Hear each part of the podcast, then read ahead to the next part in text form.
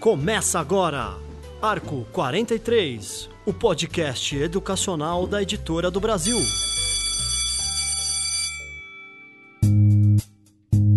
Olá, educadores! Começa agora o podcast Arco 43. Comigo aqui hoje no programa, Pedro Renato. Tudo bem, Pedro? Tudo bem, tudo ótimo, Luiz. Maravilha. Hoje nós vamos ter um programa que nós vamos falar sobre os desafios para uma gestão escolar contemporânea. A gente sabe que em tempos de mudanças, né, a educação também está em transformação.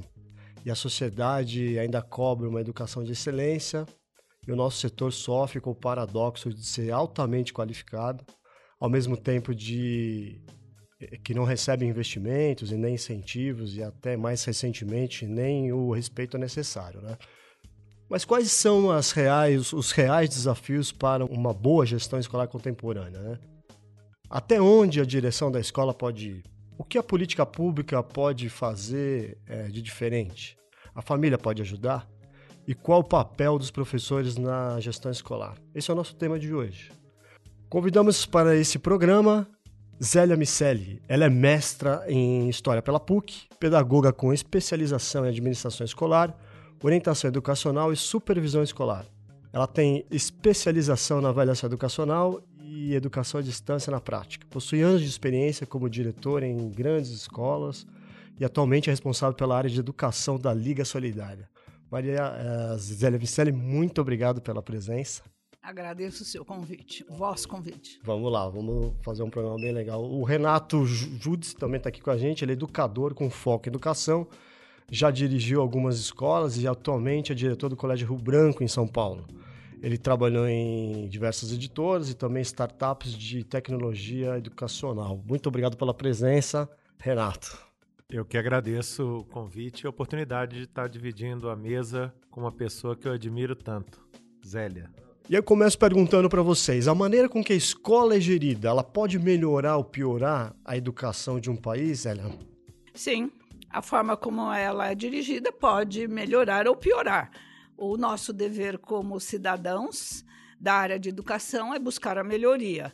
Uh, pensando projetos, interferindo nas políticas públicas, uh, aliciando ou entusiasmando a sociedade civil e acompanhando os indicadores que são divulgados por empresas especializadas na área da avaliação ou de setores da educação pública e privada. O que você acha, Renato? Concordo. O papel da gestão é fundamental, não só na escola, mas em qualquer empresa. E a educação é a base de tudo, né? a base de um país. Portanto, se a gente tiver boas escolas, bem geridas, a chance de termos um país melhor aumenta significativamente. O papel da, da gestão escolar na, na formação de professores, qual que é a importância para vocês? Nós hoje enfrentamos uma grande dificuldade quanto à formação dos professores. É, os cursos de licenciatura em geral, mesmo das grandes universidades, eles carecem da falta de oportunidades de estágios e de experimentação para professores. Cabe à gestão de uma escola, a um gestor, cabe ao gestor atualizado uh, contribuir para o desenvolvimento dos professores iniciantes, observar o acompanhamento dos professores que já têm uma certa experiência na casa, oferecer oportunidades de formação continuada e propiciar uma avaliação de desempenho constante, porque são necessárias inovações, atualizações. O papel do gestor é muito importante nesse, não só nesse quesito, como nos demais. Eu complementaria a resposta da querida Zélia, dizendo que o gestor, ele para contribuir para a formação dos professores, é, eu acho que o verbo que melhor caracterizaria a minha resposta seria inspirar. Ele tem que inspirar seu time. Ah, o time tem que olhar para ele e falar: Poxa, eu queria ser igual esse cara. É um papel de um gestor, né? Exatamente. Se ele for apenas um cobrador de datas e de documentos, coloca uma, uh, com todo respeito, uma secretária ou até mesmo um software que faz isso melhor a gente precisa de líderes que inspirem. E isso vai ser a formação, porque a formação pode vir de, de uma maneira mais formal, numa instituição de ensino, ou no dia a dia, no trabalho, né, na, nos, nas reuniões, nos encontros que esse líder tem com seu time. É, e por isso eu, eu escolho esse verbo inspirar como o principal papel do gestor. Quando a gente fala de gestão escolar, a gente tem que separar a escola pública da privada ou não? É, ou é a mesma gestão? Serve para um modelo e para outro? Ambas devem acatar as legislações vigentes. Ambas devem desenvolver um projeto político pedagógico. Ambas devem analisar o seu entorno, eh, mas cada gestor deve focar a sua área de atuação buscando sanar dificuldades, desenvolver parcerias e, como, disse, como bem disse o Renato, inspirando suas equipes, que não são só os professores. É, toda a equipe de uma escola deve ser levada a seguir não um modelo, mas alguém que as emocione, que as faça sonhar. É preciso sonhar com a mudança. Todos nós poderemos agilizar essa mudança. Todos nós temos que acreditar na mudança. Mas a realidade de gestão é, é a mesma, Renato, para público e privado? Não, não é a mesma. Por isso que quando você escolheu aí a pergunta falando se a gente deveria separar, é, elas têm realidades distintas, mas não dá para negar que ambas coexistem na realidade brasileira. Uma proporção aí de 80-20, mas elas estão aí e não, não vejo nenhuma perspectiva de mudança, né, a, a acabar com uma dessas duas redes, porque elas têm importâncias distintas. A rede pública, pelo seu tamanho, então a sociedade brasileira em si, ela é formada pela rede pública. 80% do, das crianças e dos jovens vêm de uma escola pública. Portanto, o país que a gente é, vai ter no futuro é, terá, terá um grande número de profissionais que lá estudaram. Você não pode negar isso. Em compensação, os 20% que passam né, e têm um privilégio, vamos dizer assim, de passar por uma escola particular, é, eles têm uma responsabilidade, uma vez que vão ter acesso a outros canais, a outra atmosfera, e as duas se complementam uh, no que se refere especificamente à gestão, porque vivem realidades em alguns pontos distintas, em outros pontos parecidos. Né? O desafio de promover aí o interesse, a motivação dos alunos é o mesmo, né? seja pública ou privada. A administração da verba e burocracia talvez seja bem diferente. Na privada é um pouco mais ágil é, e talvez nem para todas as escolas o, o, a disponibilidade de verba seja igual. Tá? Mas não dá para negar que as duas uh, fazem parte aí de uma realidade comum do Brasil. Eu queria lembrar que nós temos em torno de 180 mil uh, escolas de ensino básico no país, sendo que em torno de 150 mil são públicas e 30 mil privadas. Como o Renato bem falou, elas giram em esferas diferentes, mas elas obedecem, elas têm que obedecer legislações emanadas do Ministério. Daí as dificuldades uh, de gestão. Uhum. O Renato quer fazer uma pergunta. É, hoje, né, pensando na educação contemporânea, quais seriam os grandes temas que são um desafio para a gestão escolar? Os grandes temas para a gestão escolar, eles estão, lógico, basicamente focados no aluno, na comunidade. Uh, temos aí a questão uh, do ensino básico. Nós sabemos que nas últimas décadas grande parte dos recursos do Ministério eram direcionados, são direcionados ao ensino superior. Na, no Estadão de hoje há uma reportagem sobre o secretário de Fazenda, uh, Valdelir né? Uh, Rodrigues, onde ele está provocando, está solicitando que haja um aumento de 50% da receita para o Fundeb, que é o Fundo de Educação Básica.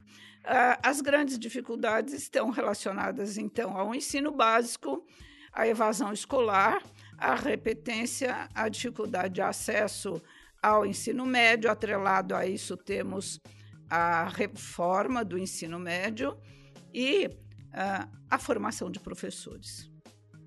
Só lembrando que a professora se referiu a uma reportagem do Estadão é, de hoje. Hoje, só para situar o ouvinte, então, nós estamos no dia 5 de agosto Renato, uh, para responder a sua pergunta, eu vou dividir em dois, uh, duas áreas. Acho que o grande tema uh, da área administrativa e da área pedagógica. Olhando a área administrativa, o, o, o tema em voga é a sustentabilidade financeira dessas escolas, da educação, né? seja na área pública ou na privada. Vou me ater à, à privada.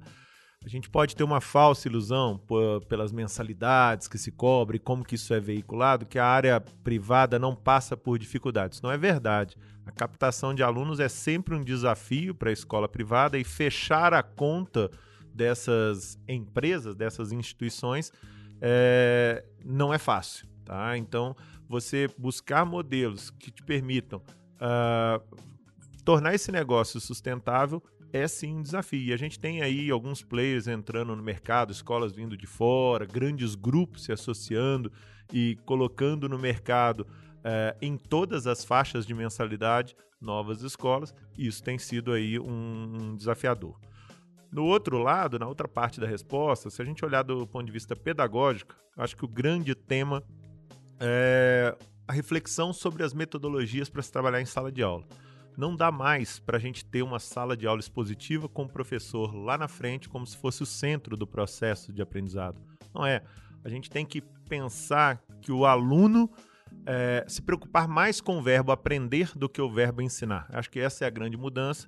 Todo mundo fala isso, todos os cursos Sim, dizem isso. A gente escuta bastante vai... isso aqui no podcast. Não tenha é, dúvida. Mas vai para a prática para você ver que os professores têm dificuldade em tornar isso realidade. Eu acho que esse é o desafio, o grande tema do ponto de vista pedagógico.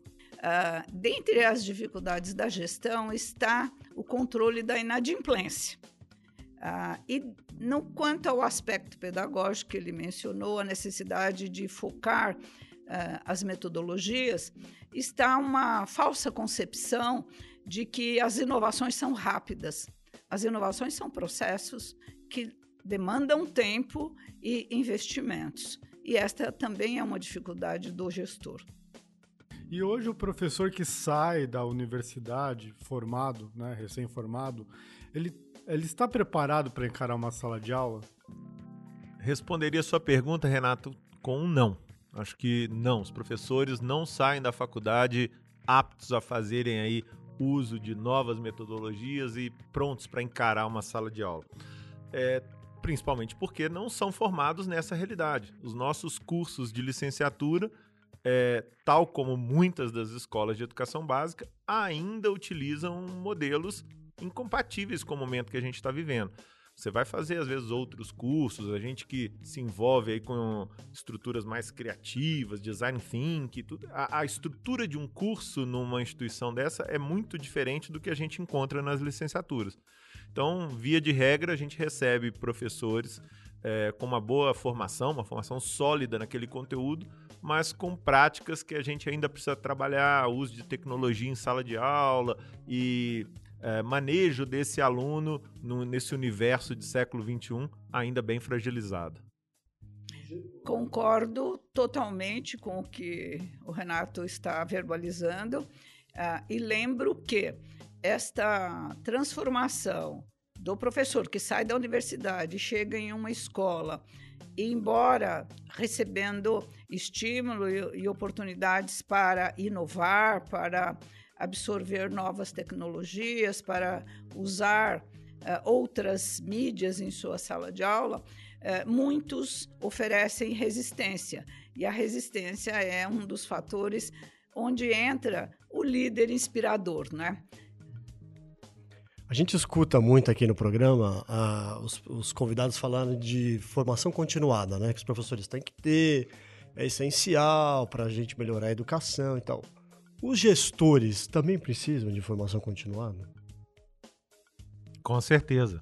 Não dá para uh, ah, parar no tempo e achar que aquele curso que você fez lá atrás, né, seja ele qual for, há te, tantos anos, é, te habilita a ser gestor nos dias de hoje. Os desafios são grandes para os professores, como a gente falava há pouco, mas não são menores para os gestores.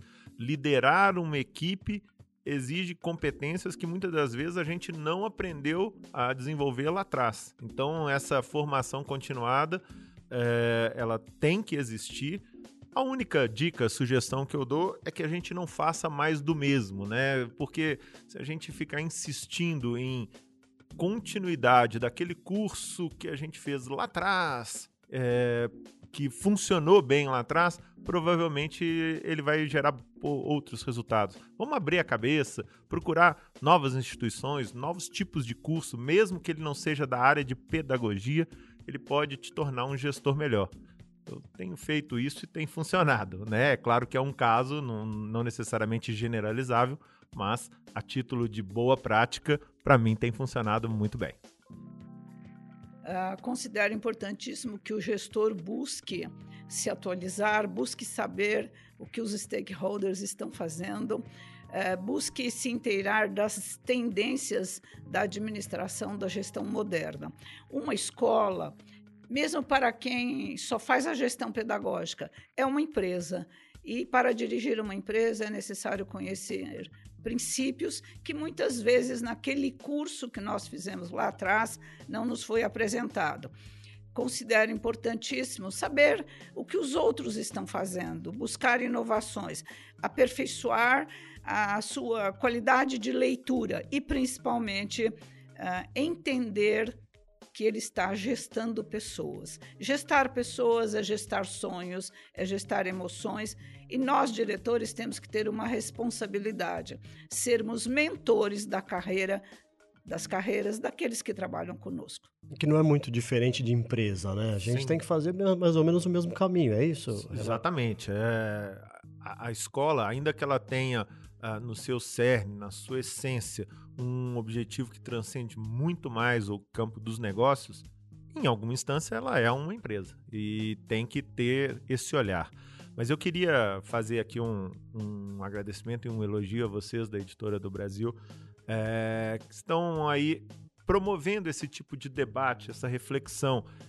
Esse tipo de iniciativa acho que acrescenta muito uh, à prática, ao dia a dia do gestor. Porque o que eu tenho visto nesses congressos da, das áreas de educação são mais do mesmo. Então a gente tem que fazer coisa diferente, trazer uma discussão que provoque o gestor para sair do lugar comum dele. Senão ele fica falando isso para o professor dele: olha, professor, sai da caixinha, dá uma aula diferente, mas esquece de olhar que ele mesmo continua fazendo aquela gestão que ele fez há anos. Tá? Então, é, iniciativas como essa acho que provocam. Eu vou aproveitar o caminho que o Renato abriu e fazer uma referência elogiosa ao Vicente Tortamano.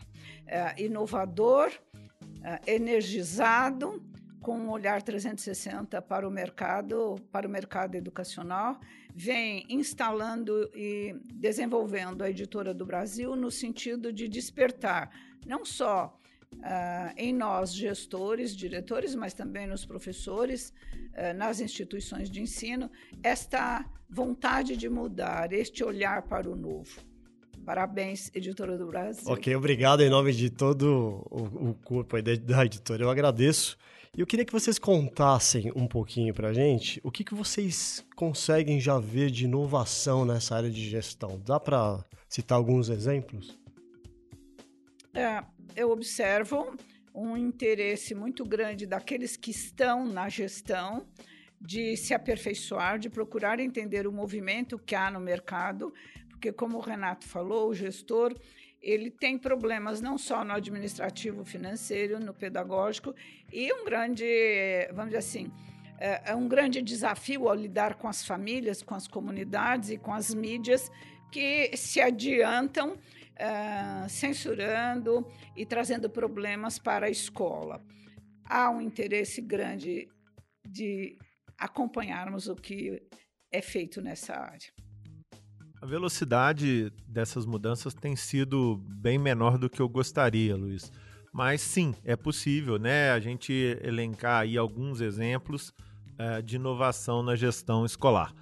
É, a gente percebe algumas escolas, por exemplo, inovando. A Zélia falou na questão da inadimplência, da perda de alunos, da captação de novos alunos. A gente percebe algumas escolas usando métodos mais profissionais, softwares, é, ferramentas apropriadas de marketing para captar seus alunos. Então, isso eu colocaria aí na caixinha da, das inovações.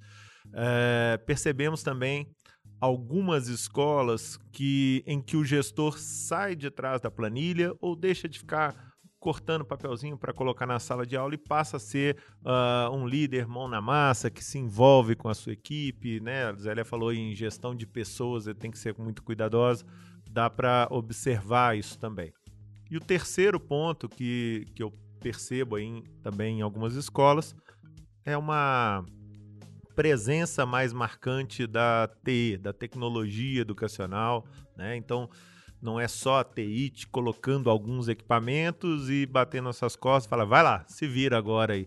Não, a tecnologia conversando com o propósito pedagógico daquela escola. Eu acho que essas são as três linhas em que a gente percebe algumas inovações, mas como eu disse, com uma velocidade menor que eu gostaria. Sim, só para contar um caso aqui, semana passada eu fui visitar uma escola para conhecer, enfim, o processo de gestão dela e ela estava contando que ela terceiriza o departamento financeiro inteiro para uma empresa de fundos e tal. Então, assim, o pai que tem problema é, de inadimplência, ele fala com esta empresa, não fala com a escola. A escola só faz uma ponte, quer dizer, é, terceirizar alguns setores é, mais burocráticos da escola também é uma maneira de deixar o gestor mais à vontade para tratar de assuntos que ele tem que tratar, né? Não só isso, mas como também trazer gente mais capacitada, é, domínio né, mais apropriado da, daquelas ferramentas. Porque às vezes, quando a gente fica tudo debaixo da, da asa, você faz mais ou menos todas essas coisas. Agora, tem gente especializada em cobrança, tem gente especializada em, em todos os setores, marketing, aí vai. Então, acho que essa terceirização ela é muito bem-vinda. Tem realmente empresas se dedicando a isso, né? A terceirização de serviços, em especial de serviços educacionais. E, e a experiência que eu percebo é de grande vantagem, né? Para os dois lados a terceirização dos serviços dentro da escola já é, é muito evidente, não apenas na questão da cobrança, porque tratar com a inadimplência traz um desgaste muito, muito grande para a direção. E o que há de mais importante numa escola é a interação, gestão, diretor e famílias. Ao tratar da inadimplência, surgem os ruídos.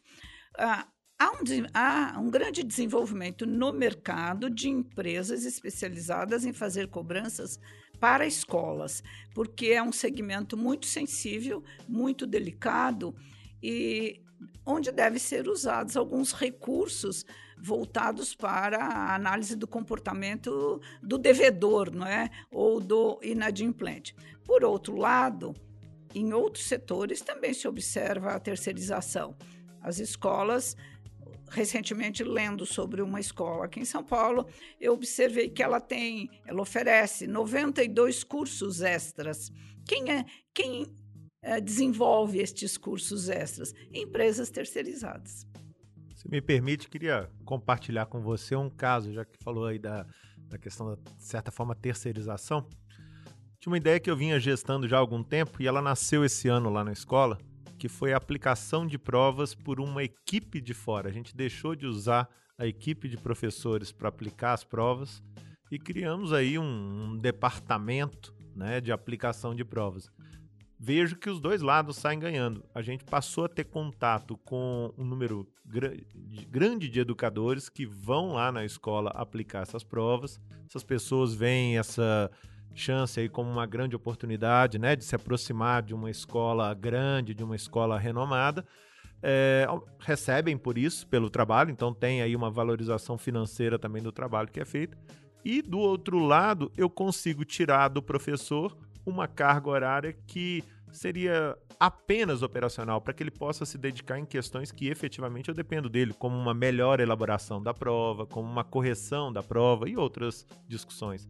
Eu acho que esse aí é um, é um outro exemplo, né? Você citou um do lado financeiro, eu estou citando um do lado dentro mais da sala de aula, do dia a dia, mas que a gente precisa pensar diferente. Essa equipe, no caso, ficaria responsável só pela aplicação da prova, não, não, não pela, pela elaboração dela. É, o modelo hoje é só aplicação. A elaboração e a correção, discussão de resultados continua sendo feita pelos professores. E o feedback dos professores?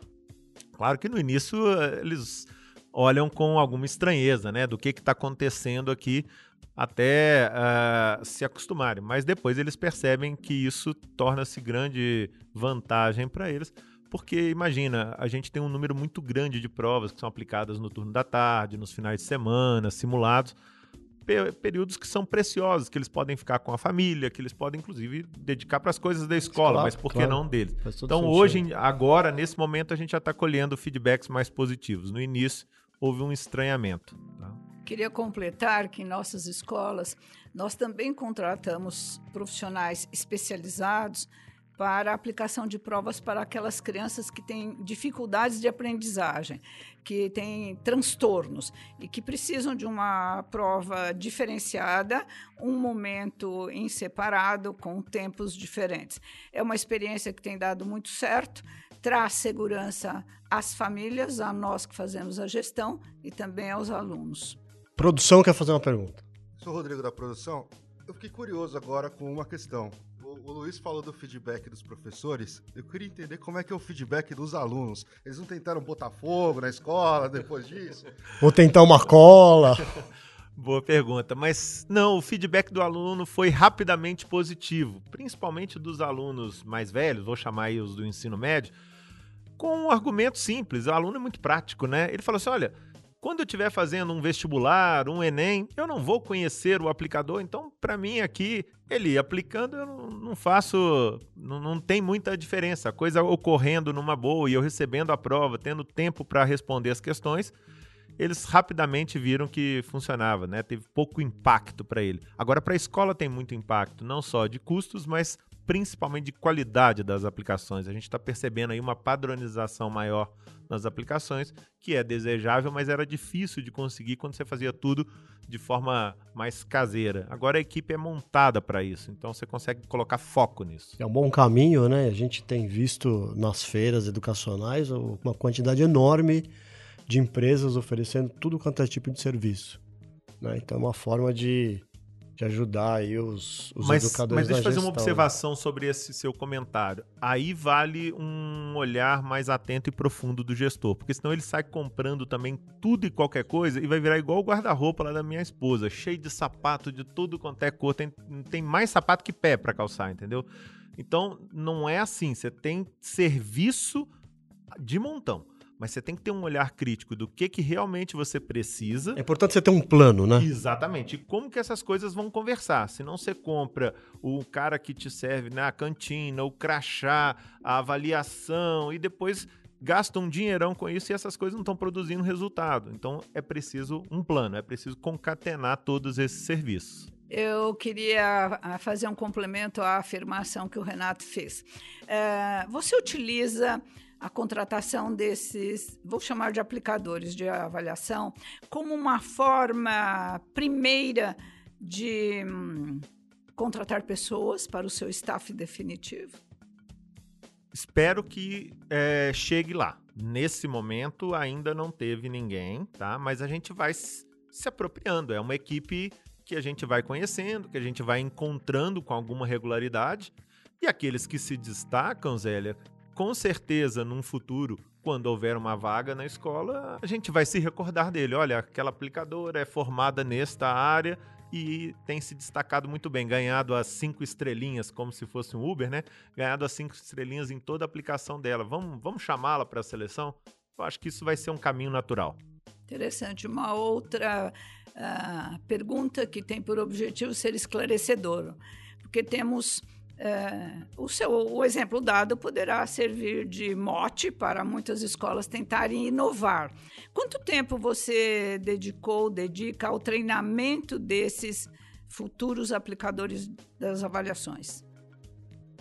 Bom, é, a gente faz um treinamento na entrada, que é uma, um turno, né? Vamos dizer quatro horas. Esse é um treinamento presencial e ele é obrigatório para que essa pessoa comece a aplicar.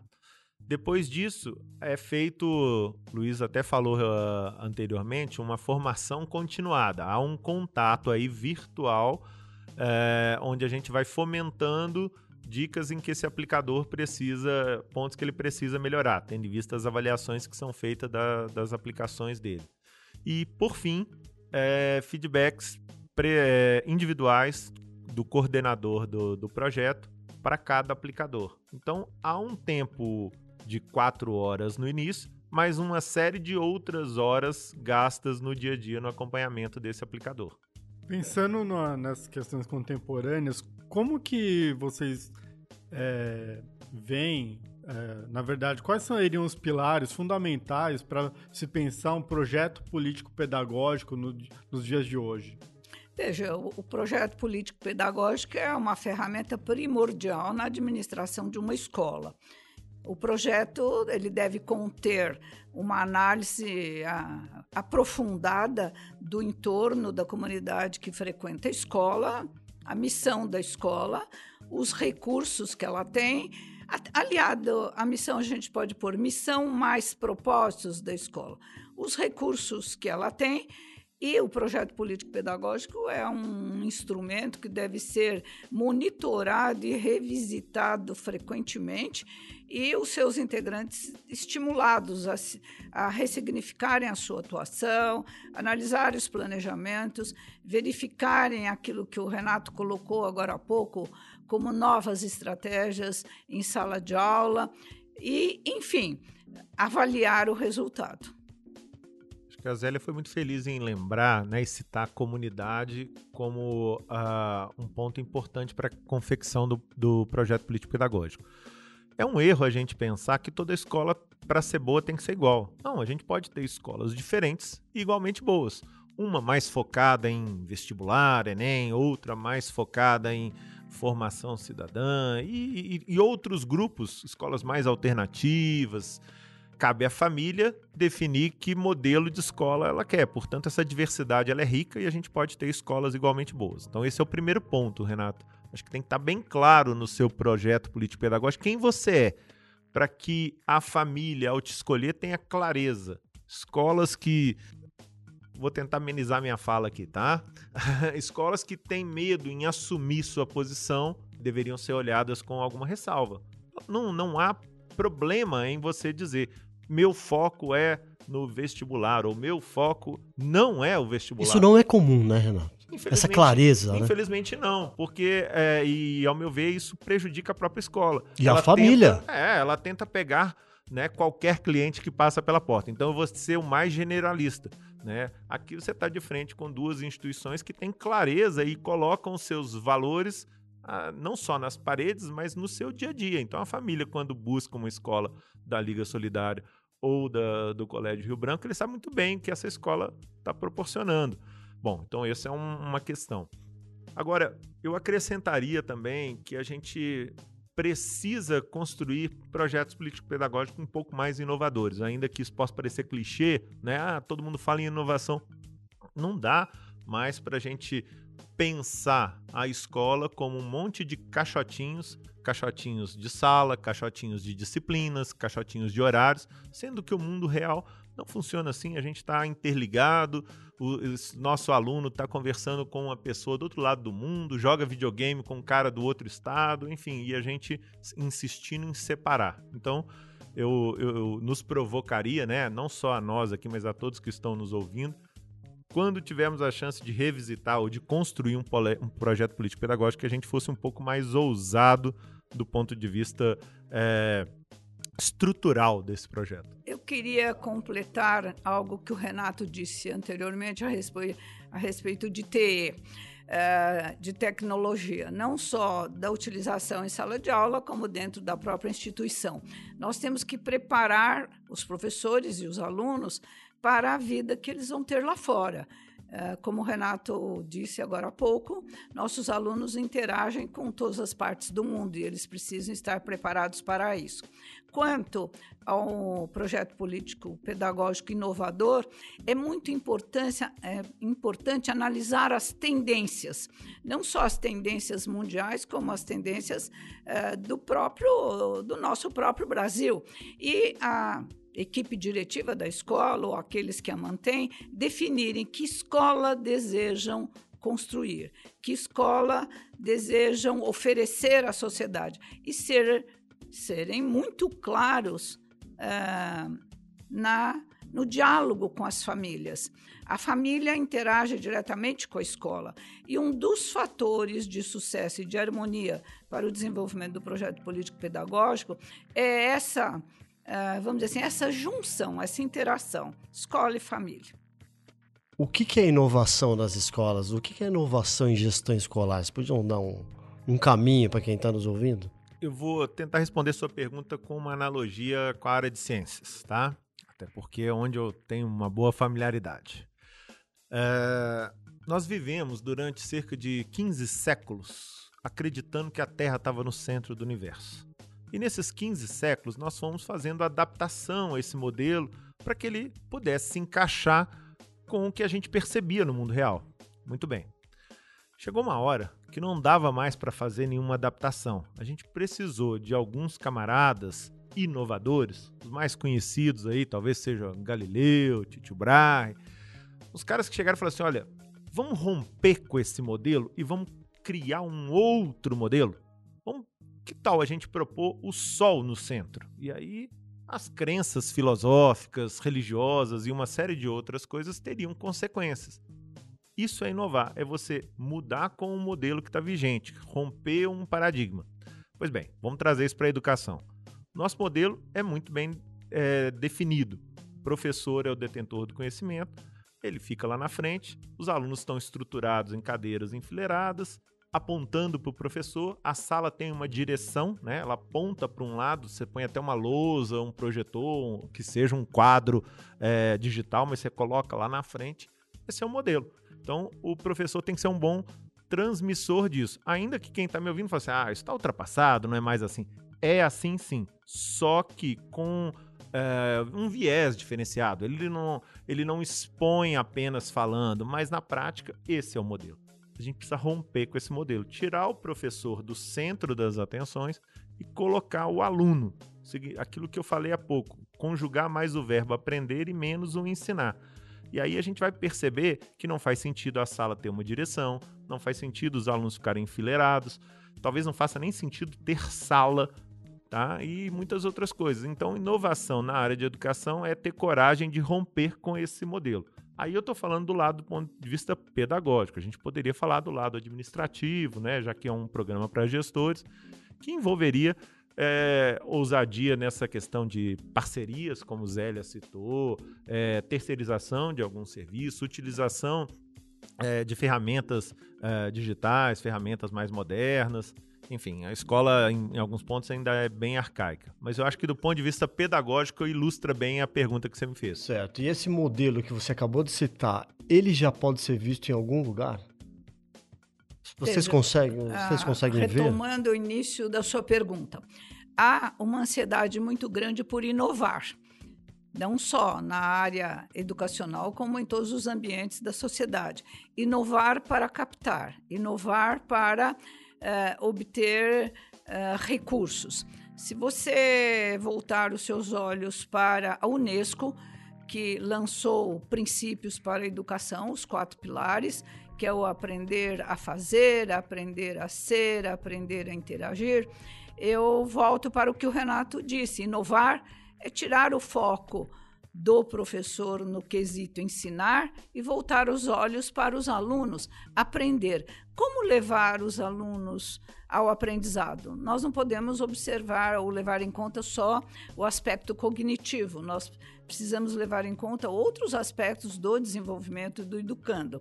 A lousa digital, computador e outros quesitos numa sala de aula eh, têm sido as primeiras ações de algumas instituições na, na tentativa de dizer estamos inovando, mas é, um olhar mais acurado nas atividades daquela escola, rapidamente se percebe que são, é só aparência. Inovar é quebrar paradigmas, é refletir como o alunado poderá aprender, é buscar caminhos, é ressignificar, é manter valores, é, mas apresentá-los de uma forma diferente. É fazer a diferença fazendo diferente, mas mantendo o que é o essencial. Essa mudança comportamental na escola, ela já, já a, a gente já consegue perceber alguma, já, algum início? A gente já consegue perceber. Só temos que ter consciência que nós estamos no meio do furacão, né? Por exemplo, uma, a gente nasceu no século XX, então para nós parece razoavelmente óbvio enxergar o Sol no centro, coisa que aconteceu essa mudança lá no século XV, século XVI, né? Se tivéssemos nascido no século XVI, iríamos ver mulheres sendo queimadas como bruxas e essa discussão acontecendo, Galileu, final da vida, preso na sua casa, enfim. A gente está vivendo uma mudança, Luiz. Então, é, dá para dizer que sim, existem escolas em que passos estão sendo dados, algumas optam por um caminho de flexibilizar nas disciplinas, outra de mudar tempos, outra de misturar alunos de séries diferentes, enfim. Várias iniciativas estão acontecendo em escolas sérias, né, mostrando que uh, não tem volta esse caminho. Agora, que não é fácil fazer também, senão você faz uma mudança dessa de forma irresponsável, você quebra a escola e prejudica toda uma comunidade que confiava ali em você. Ah, e o mais perigoso, você interfere no desenvolvimento do aluno, não o conduzindo a um final uh, satisfatório. Né? E qual que é o grande paradigma que as escolas devem quebrar hoje? Falta de planejamento, falta de visão estratégica e desconhecimento dos princípios de uma relação harmoniosa com a comunidade. E vocês diriam que é básico. Tem que mudar, né? genericamente falando. É, eu também iria por essa linha, né? Recentemente eu fiz um curso de design think e aí você aprende a pensar diferente, né? pensar com a visão do seu usuário. Talvez esse seja o grande paradigma. Como o nosso modelo de escola pressupunha um ser que tinha o conhecimento e ia passar para os outros que não tinha, a gente traz, essa, a gente carrega essa bagagem enquanto gestor. Bom, eu que sou o gestor da escola, eu sei tudo, eu vou fazer a melhor escola para os meus alunos, para as minhas famílias. Esse modelo eu acho que tem que ser quebrado.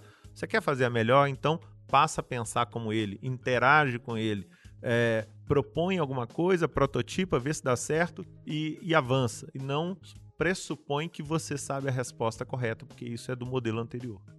Essa busca por escutar a voz da família é uma atividade que exige competências é, muito especiais, porque quem administra a escola é a gestão, é a instituição que a mantém, é, mas a escuta deve ser exercitada e filtrada. É uma relação muito delicada, mas que deve ser aprimorada. As famílias, elas é, constantemente é, é, buscam ser ouvidas pela escola, né? Isso realmente acontece? Sim, isso acontece, ainda que precise ser aprimorado, porque ainda é uma relação de eu vou à escola para reclamar de alguma coisa, tá? E, e não pode ser assim. A gente precisa se encarar como parte do processo, portanto, corresponsável. Então, eu vou à escola para entender, mas vou à escola para colaborar e não apenas entregar o meu filho e o dia que alguma coisa der errado eu vou lá falar com o orientador. Vou lá reclamar, né? É. Tá? Então, o papel da família também precisa evoluir nesse sentido. Nessa relação, é muito importante ambas estarem de mãos dadas. E qual é a ação que tem mais força? Colaborar. Colaboração. Muito bem. A gente está chegando ao final do programa, mas antes de terminar, eu gostaria que cada um de vocês Zélia e Renato, é, pudessem é, dar uma mensagem é, para o gestor educacional que está nos ouvindo, do que, que ele pode fazer de imediato, médio, curto prazo, qual seria um bom caminho para ele se, se atentar em, que, em quais questões? Eu considero um bom caminho estudar sempre, ler constantemente, ouvir os parceiros, é, fazer parte de algum grupo, de alguma instituição onde possa trocar ideias e acompanhar o movimento da sociedade brasileira, as novas é, empresas que estão entrando e se instalando e perseverar, perseverar sempre. Bom, é, se eu estou falando com um gestor, eu estou falando com um apaixonado por educação. Né? Esse é o primeiro ponto. Não perca essa paixão porque ela faz parte dos ingredientes que você precisará para ser um grande gestor. Agora, é, não basta você ficar falando de mudança, indo em congresso que vai ter palestra de inovação, ler o livro de ensino híbrido e na prática você não mudar seu comportamento. Quem vai mudar a sua escola é você. Então, gestor, muda primeiro para a sua escola mudar depois. Muito bem, pessoal. Obrigado a todos. Eu quero agradecer é, demais a presença da Zélia Micelli. Muito obrigado pela presença, viu? E o Renato Judes também, muito obrigado pela presença aqui. Pedro Renato, até o próximo programa. Até. Obrigado a todos. O podcast Arco 43 é uma iniciativa da Editora do Brasil. Obrigado a todos e até o próximo programa. Você ouviu Arco 43, o seu podcast educacional, uma iniciativa da Editora do Brasil. Nosso compromisso com a educação brasileira começa pelo nome. Acompanhe nossas redes sociais: facebook.com barra Editora do Brasil, youtube.com barra Editora do Brasil e o Instagram, arroba Editora do Brasil, underline oficial.